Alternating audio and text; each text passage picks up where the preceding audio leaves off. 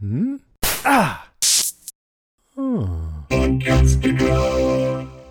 Hi, ho, you boys and girls out there in podcast land. Today we are running a repeat of one of our past episodes, as I am currently in the process of moving again.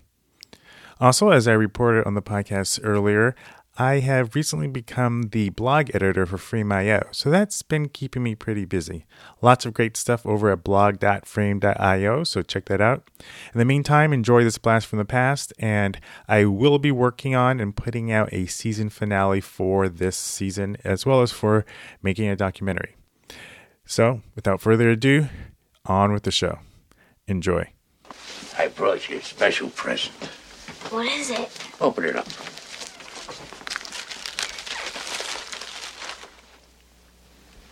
A book? That's right. When I was your age, television was called books. I have no doubt you recognize the opening scene from one of the most universally loved movies, perhaps of all time Rob Reiner's 1989 classic, The Princess Bride. A love story filled with action and adventure, danger and despair, pirates and princesses, and of course, true love. That day, she was amazed to discover that when he was saying, as you wish, what he meant was, I love you. And even more amazing was the day she realized she truly loved him back. Just like the young Fred Savage character in A Princess Bride, we all love and are captivated by a good story.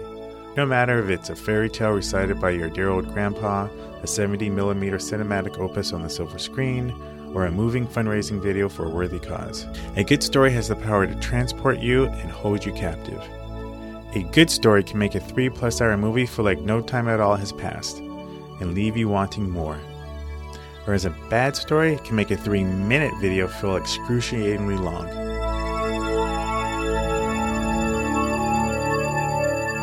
I always end my show with the slogan if the story sucks, I don't care what you shot it with or cut it on. But what makes a story not suck? And where do you find good stories to tell? And why is this topic so important whether you're a filmmaker, an author, or a small business person? Today we're going to explore these questions and hopefully discover some answers. I'm Ron Dawson, and this is Radio Film School, a filmmaker's journey. Hold it, hold it. What is this? Are you trying to trick me? And where's the sports? Is this a kissing book?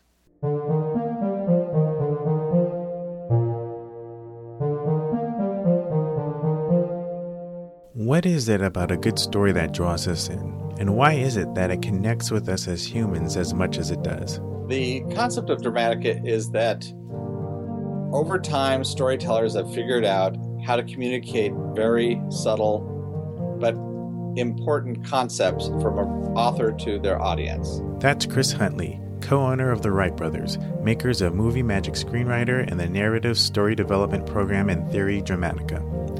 I used to work at the company back in the 90s when it was Screenplay Systems.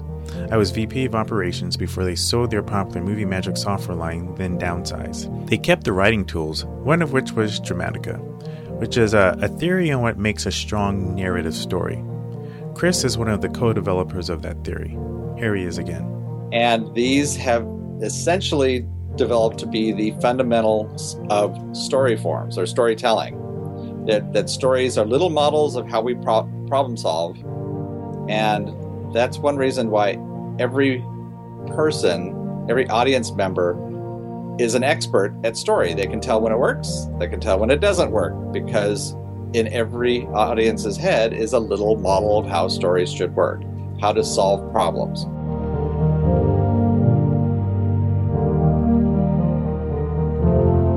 If I recall from my time when I worked with you guys there, um, there is a, a, psychological aspect to it. Am I am I correct? Absolutely. No, I mean effectively, stories are little models of human psychology, hmm. and when you look at how characters and plot and theme and genre all work together, they're really basically how we go about solving problems. Characters mm-hmm. represent the drive, the motivation to resolve a problem. Plot is the methodology. How do you solve a problem? Theme are the standards by which we evaluate progress. So, uh, are we doing well? Are we doing poorly? Is this appropriate? Inappropriate? And then genre is the overall purpose to which we're trying to solve the problem. Are we trying to lift the spirits? Are we trying to educate? Are we trying to uh, look at something more seriously? Are we just trying to be informational? So it really is th- those aspects of story are really just parts of how we uh, think of how our, our own individual psychologies are as individuals. And that's why we are attracted to certain stories and don't really care for others, apart from the storytelling the storytelling is clearly, you know, subject matter and, and expression are really important to audiences, but underlying that are the more important core elements of meaning, and that's what stories give us. They give us a way to understand our world in a way we can't really see it firsthand um, in our own lives. I really like Chris's point about the empirical nature of a good story. We all, for the most part, know it when we see it or hear it. Technology is a glittering lure, but uh, there's the rare occasion when the public can be engaged on a level beyond flash if they have a sentimental bond with the product. This is the iconic Kodak carousel scene from the season one finale of Mad Men. Arguably the best pitch ever delivered on the show, and easily one of the most memorable scenes from its seven season run. And what is at the core of it? Of course, a story. But he also talked about a deeper bond with the product nostalgia. It's delicate, but potent. Teddy told me that in Greek, nostalgia literally means the pain from an old wound. And it's a story playing on so many different levels. The slides of Don Draper's family life that he shows have meaning to both him and the audience because they provide a poignant contrast to the mayhem his philandering has caused in his life. You look behind his eyes and you can see he's affected. But we can also see that the story he's telling is having an effect on the men in the room. Harry runs out at the end because it's reminding him of the troubles in his own life. And the men from Kodak are in silent awe. They know they've seen something special. An unexpected surprise when the direction they were so certain was the direction to take has been subverted in a way they did not expect. It's not called the wheel, it's called the carousel.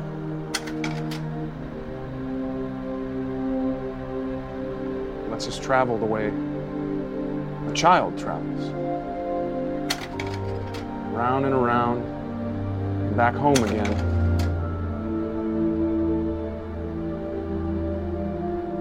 To a place where we know we are loved.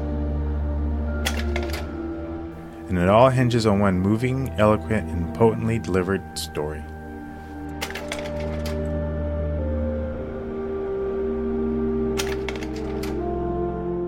When you think about story being a, a core component of the human psyche, it explains why story has been a fabric of human communication and training ever since man walked the earth. Whether it's a business presentation, a situation explained to a friend, a church sermon, or the beginning of a podcast, a good story is always the most powerful way to connect with another human being. Good luck at your next meeting. As filmmakers, we're storytellers, whether we're telling fictional narratives or documenting some aspect of reality. Some of us, like me, earn a living telling the stories that people bring to us. A client has a widget they want to sell. Chris and Karen want to get married and tell the story of how they fell in love. Some worthy cause needs to raise awareness. But when we want to tell stories that don't show up on our doorstep, stories that we seek out and find or create ourselves, where do we find them? I was just saying that I've yet to meet a writer who could change water into wine, and we have a tendency to treat them like that. Not at this studio. That's a scene from Robert Altman's 1992 film The Player. It was an all star cast led by Tim Robbins as a sniveling and conniving studio executive who, in addition to dealing with murder and mystery, he's also fearing for his job. And in that scene, Larry Levy, played impeccably by Peter Gallagher, is the hot young story executive possibly vying for Tim's job and bringing some fresh ideas on where to find stories. But all I'm saying is I think there's a, a lot of time and money to be saved if we came up with these stories on our own. Where are these stories coming from, Larry? Anywhere, anywhere. It doesn't matter. Anywhere. Um, the newspaper. Pick a story, any story. All Immigrants, protest budget cuts, and literacy program. Human spirit overcoming economic adversity sounds like Horatio Alger in the barrio. Put Jimmy Smits in it, and you got a sexy stand to deliver.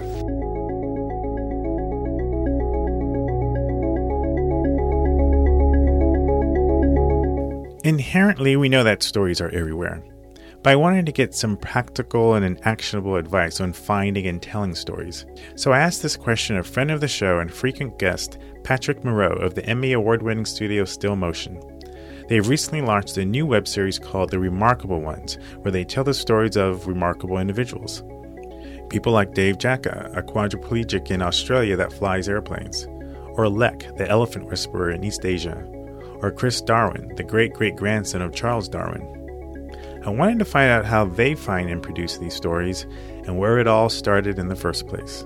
The simple, personal kind of early impetus for for the series was that um, at some point a couple years ago i'd realized that you know i'd been to 30 40 countries and i felt like i knew very little of them i knew very few people from them um, i knew filmmakers but I didn't really get a sense of like the culture and the place. And it was weird because you'd like meet people at the holidays, you, you'd meet family and that kind of thing, and you talk about the places you'd been, and there'd be this sense of awe. And but like you, I kind of felt like I was misleading in a sense because like I didn't really go there. You know, I went to Singapore and Hong Kong and all these places in a couple weeks, but I couldn't tell you anything about them because it was for a conference room or in a shoot, and you just kind of are in and out. Right. And so the idea was like, how do we take a couple days and really experience the place and the people and do something that's like memorable for all involved.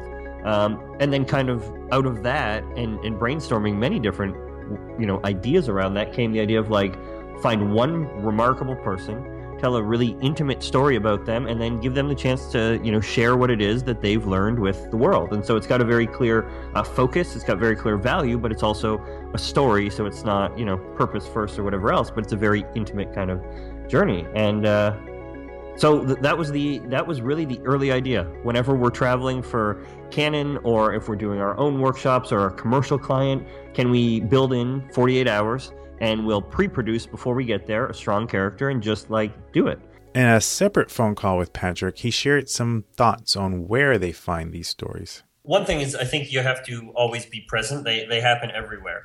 In in our series and just in you know everything we've done, you know some of them have come through Facebook, some are through Google searches, and some are from sharing the idea with a friend, you know, and then going, oh my God, you have to meet this guy Chris Darwin, which is exactly what happened. We had a 17 year old farmer in New Zealand lined up, and then we heard the story of Chris Darwin, got him on the phone, and we're like, oh wow, we have to, you know, we'll go to New Zealand next time. Right. Let's pick up this one. Um, so, so realize that there's not kind of one way, and you often find, you know, these people through a whole bunch of different connections. But I think that one of the, the strongest things that uh, that makes a great character um, in storytelling is what we call their complexity, um, their their why. You know, as storytellers, we have to explain their why. Why are they the perfect person to go on this journey? Um, and I think that it's looking for um, that complexity in people in your area that helps you find really strong characters and therefore stories. And, and realize that most businesses, nonprofits, and everything, uh, good ones, exist to solve a problem. And so it's often in understanding that connection between their why and then the journey to solve the problem that is amazing story. So finding people who are doing really cool things, a nonprofit, a Kickstarter project, um, just a local business that does something different uh, is a is a great kind of uh, seed to start with. But then diving into that and actually finding out who started it, and more importantly, why they did it. Is find things that are really neat in your area, and then find out who made them and why they did it, and see if that in and of itself is the seedling of a strong story because it's got conflict, it's got journey, and it has a great uh, resolution in, in what it is they're bringing to life, whether it's a nonprofit, product, service, idea, whatever it is.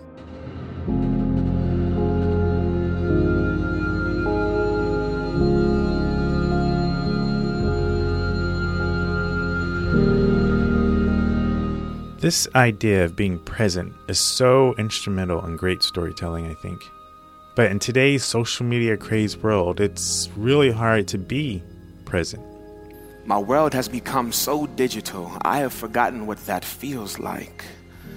It was difficult to connect when friends formed cliques. Now it's even more difficult to connect now that cliques form friends. That's a clip from the spoken word artist Marshall Davis Jones' TEDx talk Touchscreen. Marshall was on some of the earlier episodes of our show. Patrick was actually the one who referred me to Marshall in this specific TEDx talk in particular. It's a brilliant performance. But who am I to judge? I face Facebook more than books face me, hoping to book face to faces. I update my status 420 spaces to prove I'm still breathing. Failure to do this daily means my whole web wide world will forget that I exist. But with 3,000 friends online and only five I can count in real life, why wouldn't I spend more time in a world where there are more people that like me? Wouldn't you?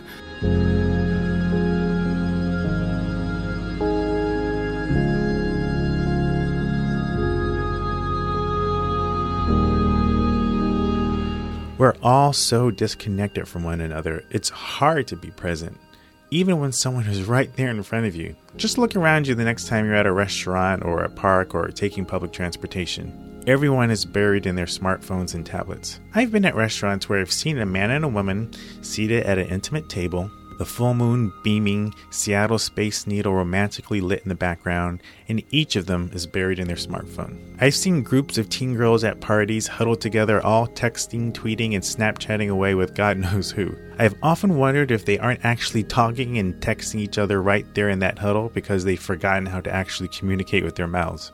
And I'm not judging, I'm guilty of this too. My wife has commented once or twice how every time she sees me around the house, I've got my earbuds in listening to a podcast. I can't help but think of the Disney Pixar film Wall-E and how everyone on the spaceship was buried in their computer screens, and it took a crash collision between two of them to notice one another and fall in love. Or Spike Jonze' film Her from a couple of years ago. Again, everyone connected to earbuds, missing the world in front of them. Or this line from Paul Haggis' Crash. It's the sense of touch. I think we miss that touch so much that we crash into each other just so we can feel something.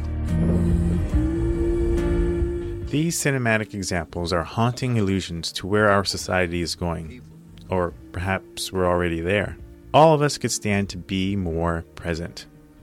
Who knows how many amazing stories are floating by right beneath our noses? But it's one thing to find a story, it's another to tell a story with conviction and authenticity can't be a cinematographer trying to film something that you actually don't know what you're talking about or, or experienced. That's the voice of Dan Duncan. He's the Atlanta based filmmaker from Remedy Films, whom we heard from a bit in the Salieri Syndrome episode. The team at Remedy crafts beautifully moving documentaries, and in this conversation, he shared an outlook on his concept of telling authentic stories. In order for me to tell, like, bring these documentaries that we're making to life, like, and to to like insert that style, like, I actually have had to live um, the feelings I'm trying to put into those films. And and once you like have experienced those emotions, you'll shoot something a certain way, and then you'll and then you'll experience it, and you'll know that it, it produced a genuine effect.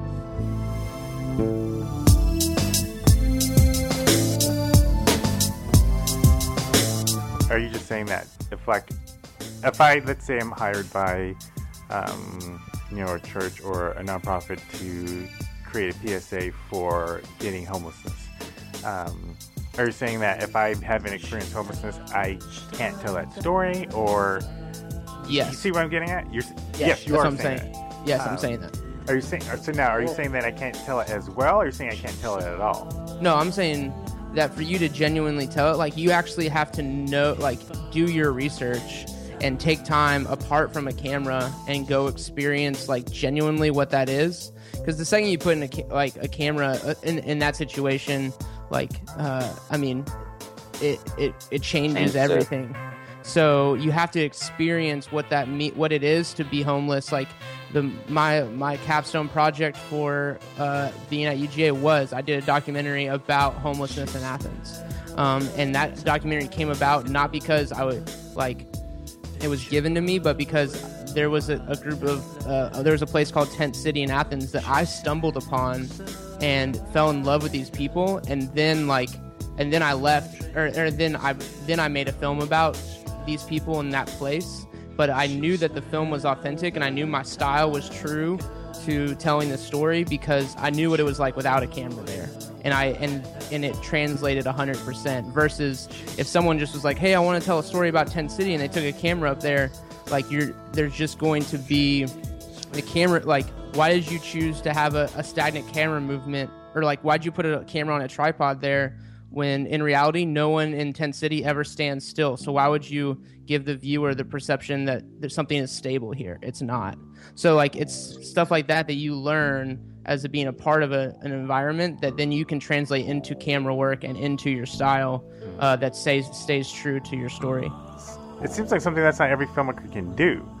I mean, unless you're doing like a personal project or something like that, where you want to, you know, get in and and kind of like, because I hear what you're saying, and, and I, you know, I think to an extent, like I agree with you that in order for you to tell a particular person's story, I mean, it almost sounds like what you're describing is method directing, if you will, right? Like getting into the head of the subject or Sure. I mean, and let's so let's be honest. Like Yeah. to your point, practically, sure, you you can't do you can't maybe experience everything, but you can if if every project. Like I would say that Isaac does this better than anyone I've ever met. Like where he like puts his heart and soul into every project. Like his name is on it. Mm-hmm. Versus my my production company Remedy. Like there's stuff that we put out that I mean, just to be honest, like is heartless. Uh, we did it because we were hired to do it. Mm-hmm. Sure. We didn't really know what we were getting into. We showed up. We we prob they were super stoked with it. They they saw it, it was like one like cinematically it looked beautiful. Um, so it, I mean everyone was happy at the end of the day. But at the but truly like did we give it the time that it deserved? And maybe we did, maybe we didn't. I, like that's where you're getting into being a production company who is churning out pieces versus being an artist who is their their name is on something and like it's gonna it needs to be perfect before anyone sees it No, and it's no. and it's vulnerable and it's and it you're a part of you is a is in it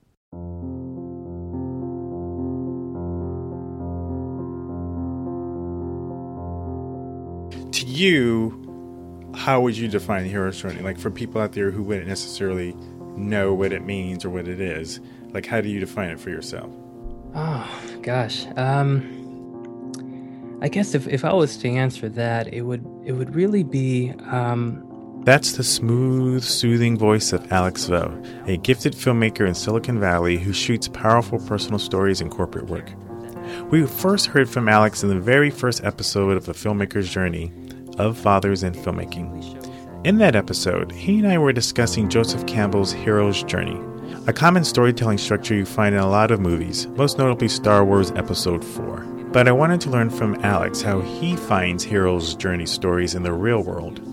and I guess translating that to uh, short form documentaries and, and real people, um, I, I do look for that same format because I, I feel like you know people that have lived, um, you know, under great circumstances and, and gone through great things, you know, they they are personal heroes and and and uh, their stories just uh, you know for me I, I just feel like it needs to be told and it needs to be heard. Going back to like my whole question of like is the term story overused?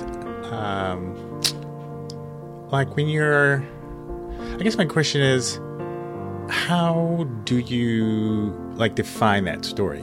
Like like what like really like practically like there's there's always a cynic cynical side of me who always looks for the practical like I'm a sucker for the inspirational quote more than anyone. I do a lot of them myself, like on Instagram, that kind of thing. Oh, but, Oh, every, yeah. but every now and then, there's that cynical side of me that says, "Okay, but practically, like, what, like, you know, what does that really mean?" You know, so when you think about story and telling a story, like, what does that mean, like, practically? If you're the kind of like you're shooting a corporate video for, you know, Acme widgets, like, how do you? What does it mean to tell their story? If a company does approach me with a certain product or something that they are looking to sell and i'm kind of promoting that um, I will I will tend to look for a more personal way of telling that. Well, usually these videos are, are projects that I, I don't normally have on my site because I'm, I'm really kind of focused in the short form documentaries. But um, as far as a corporate level, I, I do look for um, the personal story behind the corporation and behind the product. You know, like uh, if there's a product, I tend to search for you know how this product came about and and where where was the need you know like uh, where did the need come from in order to to to create this product. So in, in a lot of ways, the hero's journey kind of reflects into that too. You know there there was a huge need that they that they wanted to solve.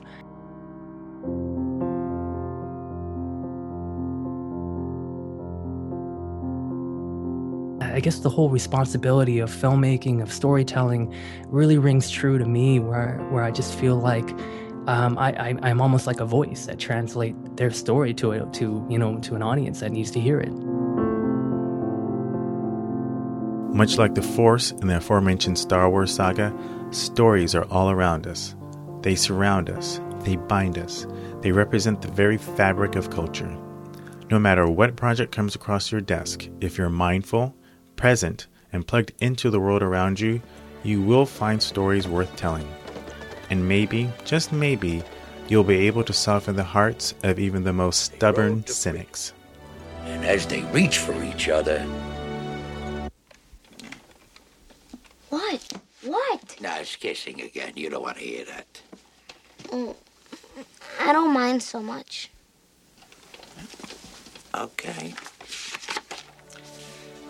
Since the invention of the kiss, there have been five kisses that were rated the most passionate, the most pure. This one left them all behind.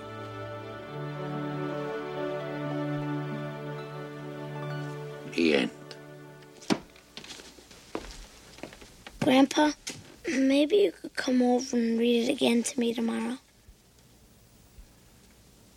As you wish.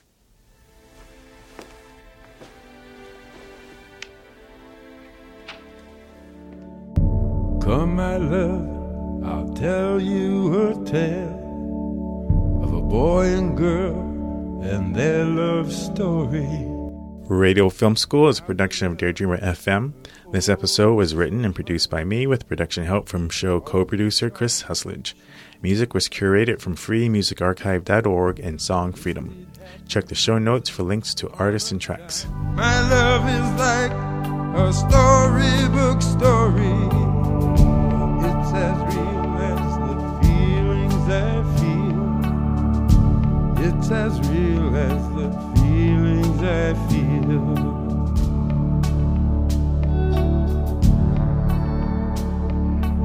You're listening to Daredreamer FM, the sound of creative expression. Hmm? Ah! Hmm.